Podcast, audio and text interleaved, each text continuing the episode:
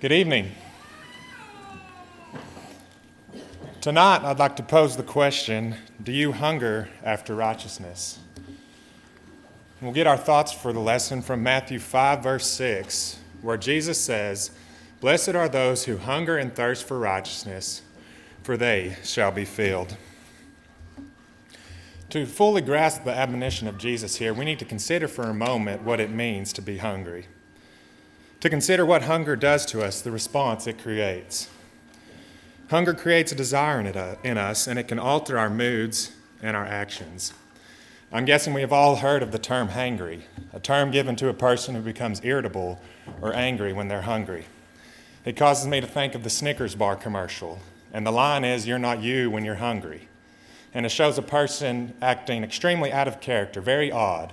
And it's not until they get a bite of a Snickers bar to satisfy their hunger that they return to normal and start acting like themselves again. I'm sure any mother in the room could tell you how their young child acts when they're hungry. If it goes on for too long, they will get unhappy or grouchy. they have a need that they want met, and when we hunger, we desire to be filled. Consider a man who hasn't eaten in several days, a man ex- experiencing true hunger, and what kind of desire that would create in him, and what lengths he would be willing to go to just to get a bite to eat. we think of newborn babies and their desire for milk. As we know, a mother doesn't have to sit down with their child and teach them to cry when they're hungry. Tell them, you need to scream, get red faced, do whatever you can to get my attention so I know you're hungry. But we know that's instinctual, and naturally, they have an intense desire to be filled, knowing that there's only one way they will be satisfied, only one thing that will calm their desire. Hunger drives us, it leads us.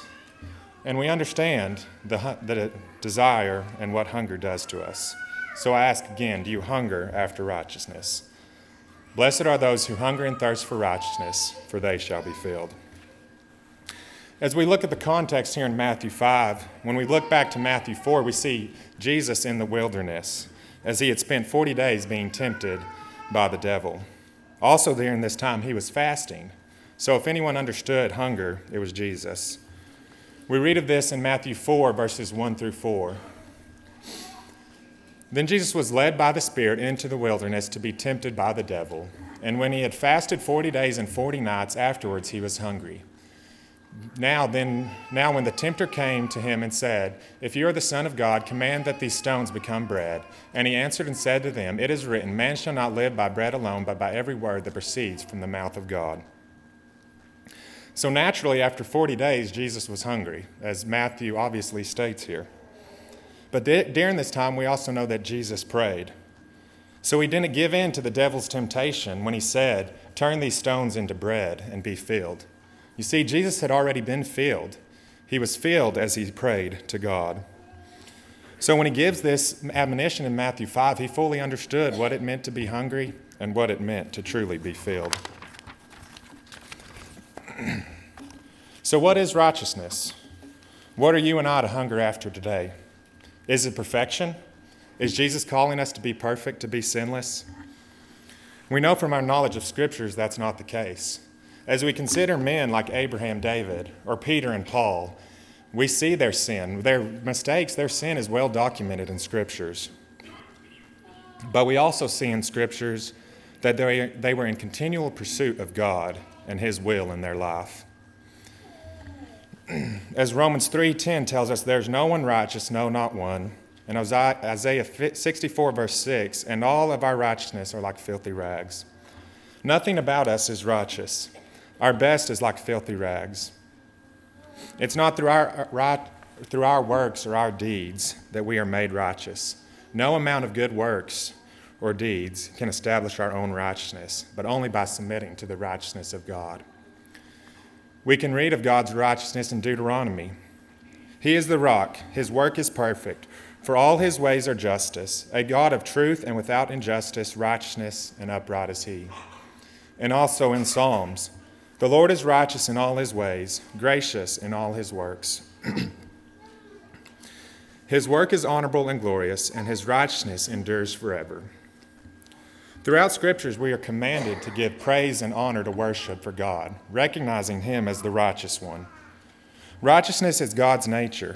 It's not something He does, but it's what He is. God is righteousness, and it's impossible to separate the two, and there's no righteousness apart from God.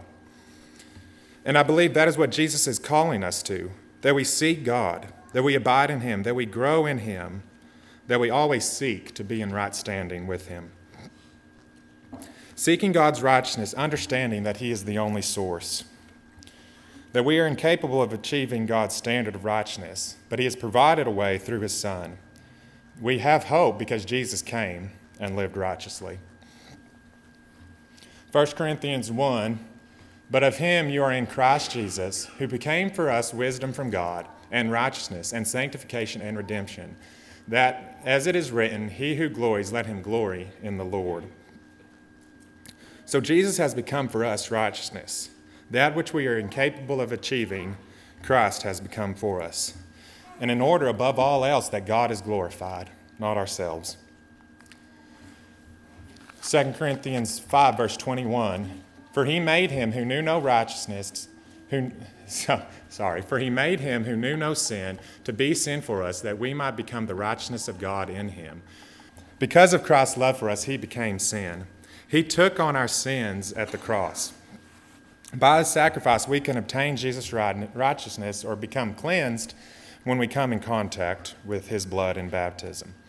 It's all about reconciliation to God, reconciliation to God through Christ Jesus. Not to say that once we obey the gospel, once we obey God's plan of salvation, that we quit desiring him, that we quit having a hunger for righteousness. But again, that we have a continual pursuit for God, a desire and that we crave to be in right standing Him, that we crave and desire the right things in this life, to put away the desires that lead us away from God. Proverbs 11, verse 6 The righteousness, the righteousness of the upright will deliver them, but the unfaithful will be caught in their lust, by their lust. The faithful will be caught by their lust. Lust is a very strong desire and when we lust after sin, after ungodly things, it will ensnare us and only lead to destruction in this life and in the next and in eternity. Just as, as if we were continual, continually eating unhealthy food, eating candy, eating junk, eating McDonald's three times a day, eventually that is going to negatively affect our physical health. The unhealthy cravings and desires in our spiritual life will only set a trap for us in this life. The unfaithful will be caught by their lust. Matthew 5, verse 28 But I say to you that whosoever looks on a woman to lust for her hath already committed adultery with her in his heart. So we see the problem starts in our heart. Our actions and the decisions we make each day are a result of the desires we have in our heart. Unhealthy, ungodly desires lead us to sin, lead us to act in a way contrary to God's will. So we must turn our hearts towards God, that we crave and desire spiritual things. One way we can, we can find one way we accomplish this in 1 Peter 4, verses 1 through 4. Therefore, since Christ suffered for us in the flesh, arm yourselves also with, that, with the same mind. For he who has suffered in the flesh has ceased from sin, that he no longer should live the rest of his time in the flesh for the lust of men, but for the will of God.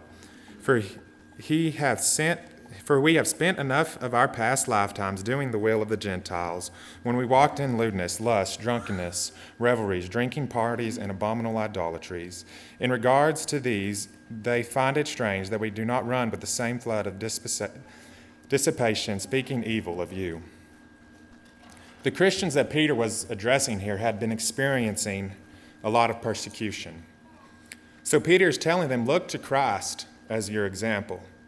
Because Christ also suffered in the flesh, arm yourself with the mind of Christ. Arm yourself with that mind when it comes to combating the flesh. That we turn our mind to the spiritual, turn our mind to what's eternal, eternal changing what we seek and what we desire. Jesus didn't spend his time on earth doing his own will, living, serving himself, but he lived to do God's will carry out God's purpose for him. Like the Gentiles, we have spent enough of our past life serving self, living after the desires of our flesh. Now it's time to crave and desire God. Not living for the flesh, for the lust of men, but for the will of God. Ephesians 4, verse 22 through 24. That you put off concerning, concerning your former conduct the old man which grows corrupt, corrupt according to the deceitful lust, and be renewed in the spirit of your mind, that you put on the new man which is created according to God in true righteousness and holiness. When we change our nature, when we change our hearts, put off the old man, our desires are conformed to God's desires. The things we long for are the things we find in His Word. The way we live our life look, looks increasingly less like what the flesh wants and more like Christ, more like the life He has called us to live. When we turn our hearts to God, desire to abide in Him, our actions will follow accordingly. You see, living in a manner pleasing to God is a side effect of hungering after Him. Actions are a result of our desires. Just like if we are hungry for food, that desire is going to lead us to go to the action of going and making ourselves something to eat or going and getting something to eat. Math, or Jesus in Matthew 5 wasn't necessarily teaching good works. He wasn't teaching good works, living the life of a servant, or obedience to God's commandments. But we know those things are a natural response when we are hungering after God and His righteousness. That we have an intense desire for God and we let that drive us, lead us to actions that are pleasing to God and a life that serves Him. Psalms 42 As the deer pants for the water brook, so pants my soul for you, O God. My soul thirsts for God, for the living God. When shall I come and appear before God? What, com- what image comes to mind when we read this scripture or sing the song as the deer in our book? Do you picture a calm, peaceful scene? as a cute little deer casually walks through the woods and just happens upon a full stream or full body of water where it can get a drink. When we consider the psalmist, I think a different scene should come to mind. If we continue reading in chapter 42, we see that the psalmist longed to be with God. He asked, When can I worship you again? He says, My tears have been my food day in and day out. I thirst for you, O God. The Greek word for pant in verse 1 is found in Joel 1, verse 20, and here it is translated cry out. The beasts of the fields also cry out for you, for the water brooks are dried up, and the fire has devoured the open pastures. When we consider the psalmist as he compares himself to the deer, and the meaning of the word pan, I believe a different scene, a different image should come to mind one where a devastating wildfire has come through and destroyed the land. All the water is gone, the life giving source is dried up, and you have a deer looking desperately for a drink of water just so it can stay alive. The psalmist says, Lord, just like that deer, I thirst for you. There's nothing else that matters. With that image in our mind, I believe it takes on a different meaning when we read these verses and sing the song. That you and I long for God in that way, desperate for life, desperate for God, knowing that He is the only place it is found. As we sing, You alone are my heart's desire. I'm sure we can all think of uh, things we can hunger for in this life. You may hunger for an education or a college degree. At some point, you may hunger for a new car, for a new house, for a pay, pay raise, for a promotion. You can even hunger for a vacation or entertainment. You may study and work hard for these things.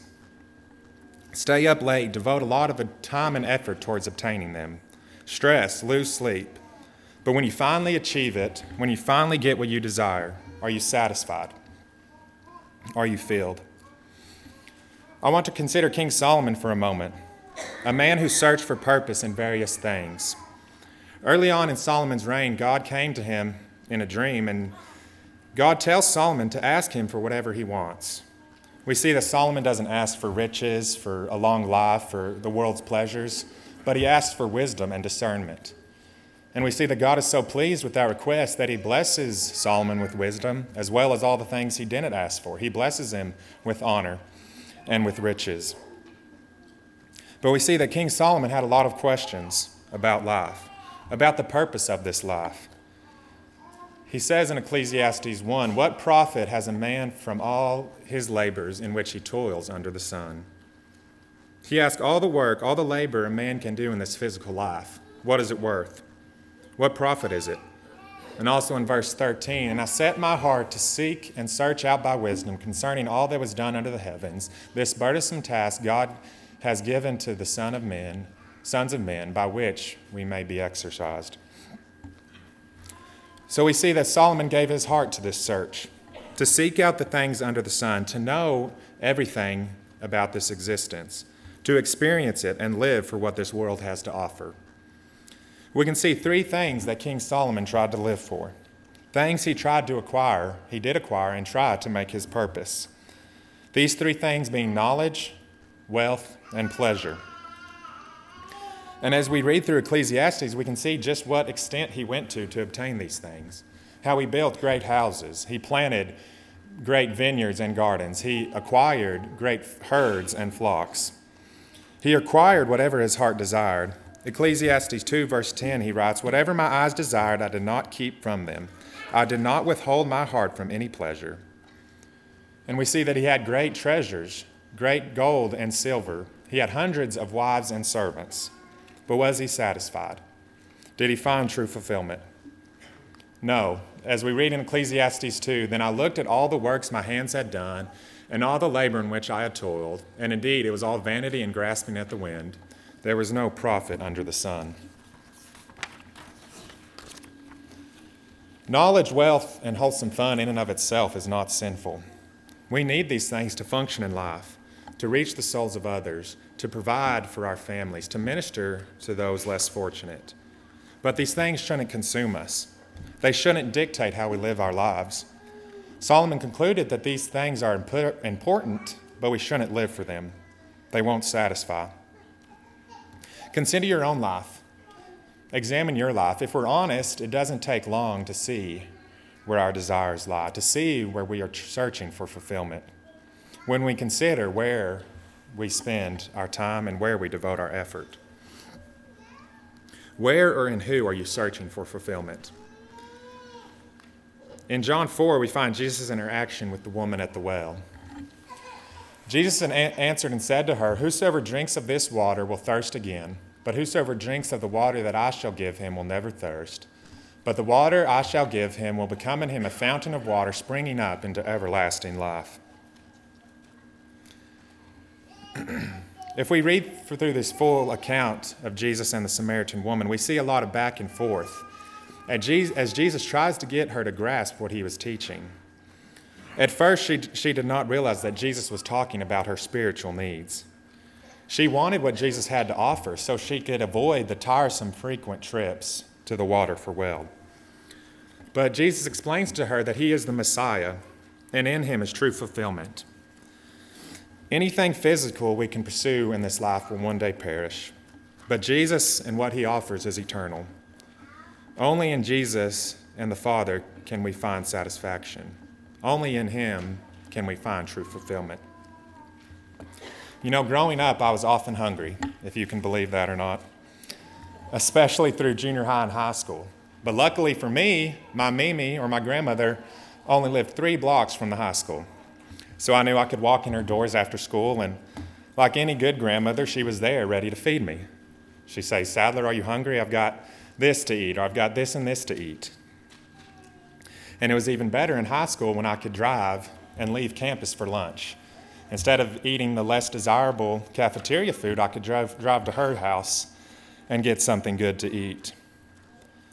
The point being that I was hungry, so I knew where to go to and who to go to to be filled. Just as if we're hungry today, we're not going to sit down in front of the TV, turn on the TV, and expect to be filled. we must recognize God and His Son as the only source of true fulfillment, that we know where to go, and that we run to them as the, that only source. Ephesians 3, verses 14 through 19. For this reason, I bow my knees to the Father of our Lord Jesus Christ, from whom the whole family in heaven and in earth is named, that he would grant you, according to the riches of his glory, to be strengthened with might through his Spirit of the inner man, that Christ may dwell in your hearts through faith, that ye, being rooted and grounded in love, may be able to comprehend with all saints what is the width and length and depth and height, to know the love of God which passes knowledge, that ye may be filled with all the fullness of God. We find Paul praying for the Ephesians a prayer we should pray for ourselves as well as others. He asked that God would give them spiritual strength, that He would dwell in their hearts through faith, that they would know the love of God that passes knowledge, and that they would be filled by the fullness of Christ. All we need is the love of Christ. By knowing and understanding the love of Christ, we don't need the riches of this world. We don't need the knowledge or the pleasures of this world. What we need is to live in the love of Christ, allowing, us, allowing that to mold us. I'd like to look at a couple of examples of people who hungered after righteousness. The first one that came to mind was Cornelius in Acts chapter 10. there was a certain man in Caesarea called Cornelius, a centurion of what was called the Italian regiment, a devout man, and one who feared God with all his household who gave alms generously to the people and prayed to God always. It says he was devout. He feared God. He reverenced God. But Cornelius wasn't a Christian yet here. At this point, he was a Gentile who had turned away from pagan worship. But he sought God. It says he knew God and he prayed to him always. He had a hunger and a thirst for righteousness. And if we continue reading, we see that through a vision he was sent to Peter and Peter preached him the gospel, and Cornelius and his household were baptized. As we have talked about, to start hungering after the right things, we must change our hearts, change our nature so that we no longer desire things of the flesh, but to desire God and his ways, just as Cornelius sought God. If you're struggling with where your desires lie, struggling with what you're seeking, I encourage you to pray to God. Pray for strength and for knowledge in those cases. In Acts 17, we find the example of the, Berean, Bereans and their desire for God's word. Acts 17, 10 through 12, that the brethren, then the brethren immediately sent Paul and Silas away by night to Berea. When they arrived, they went into the synagogue of the Jews. These were more fair minded than those in Thessalonica, in that they received the word with all readiness and searched the scriptures daily to find out whether the things were so. Therefore, many of them believed, and also not a few of the Greeks, prominent women as well as men. the scripture says they were more fair minded. They were open when it came to God's word. They received the word with readiness and searched the scriptures daily to confirm that the things that they were taught were true. As a result, many of them believed. We know that a study of God's word will lead us to grow spiritually will lead us to crave and desire the things of God, to seek Christ, to seek the words of our Creator.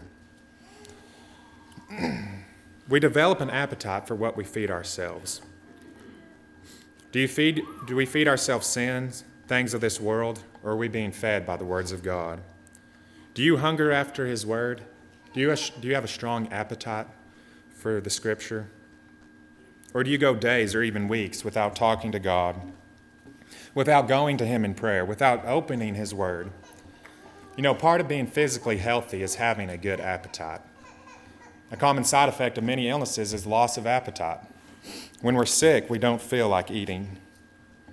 To be spiritually healthy, we must consume God's Word, to recognize that in it are the words of life. Again, we develop an appetite for what we feed ourselves. The more we study the Bible, the more we will come back to it. As we receive that sense of fulfillment and satisfaction, we will continue to come back, developing, developing an appetite and a hunger for His Word. And of course, we know that will, will positively affect our lives. In closing, I'd like to notice that this idea of hungering after righteousness was in the plan from the beginning. In Isaiah 28, whom will he teach knowledge, and whom will he make to understand the message? Those just weaned from the milk, those just drawn from the breast?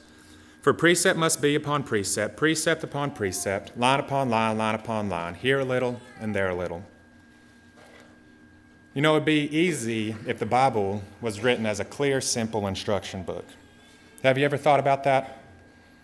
Like if you needed money, you could pu- turn to page 72, follow these two steps, and you received money. When raising kids, follow these five rules, and you'll have problem free children. If you're struggling with lying, turn to page 62, follow these two steps, and you'll never lie again. It'll never be a temptation. Wouldn't that be simple? Wouldn't that make our lives easier? Or what if to get to heaven we just had to pass a test? In the Bible, we found the five steps for an easy life. And Jesus said, Study these, know these, and if you can recite them, you pass. Welcome to heaven. Then we could go on about our lives.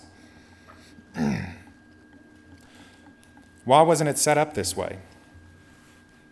If we instantly had the answers to everything, we wouldn't have any need for God. We would use Him, be done, and move on with our lives. We wouldn't hit our knees saying, Help me, Father. We wouldn't study His Word for the answers of life, study His Word to know Him better, to understand His ways better, to seek Him out, precept upon precept, precept upon precept, line upon line, here a little and there a little. No one would ever hunger and thirst after righteousness. We would never realize our need for a Savior or how true glory belongs to God. When we understand our depravity, our need for a Savior, and God's grace and mercy, when we recognize our desperate need for all these things, nothing else will fill that void. Nothing else will fill that void so much that we go after it, that we desire it, that we want it. That's when we will be blessed. Blessed are those who hunger and thirst for righteousness, for they shall be filled. Jesus is calling the hungering ones to have a constant and reoccurring satisfaction with God's righteousness. It's not something we do once and then we're done, but it's a lifelong hungering. And the nourishment received from being filled is expanded and hungering again for another filling. At this time, we'd like to offer the Lord's invitation. As mentioned tonight, you, maybe you are struggling with what you desire, with what you're seeking for purpose in this life.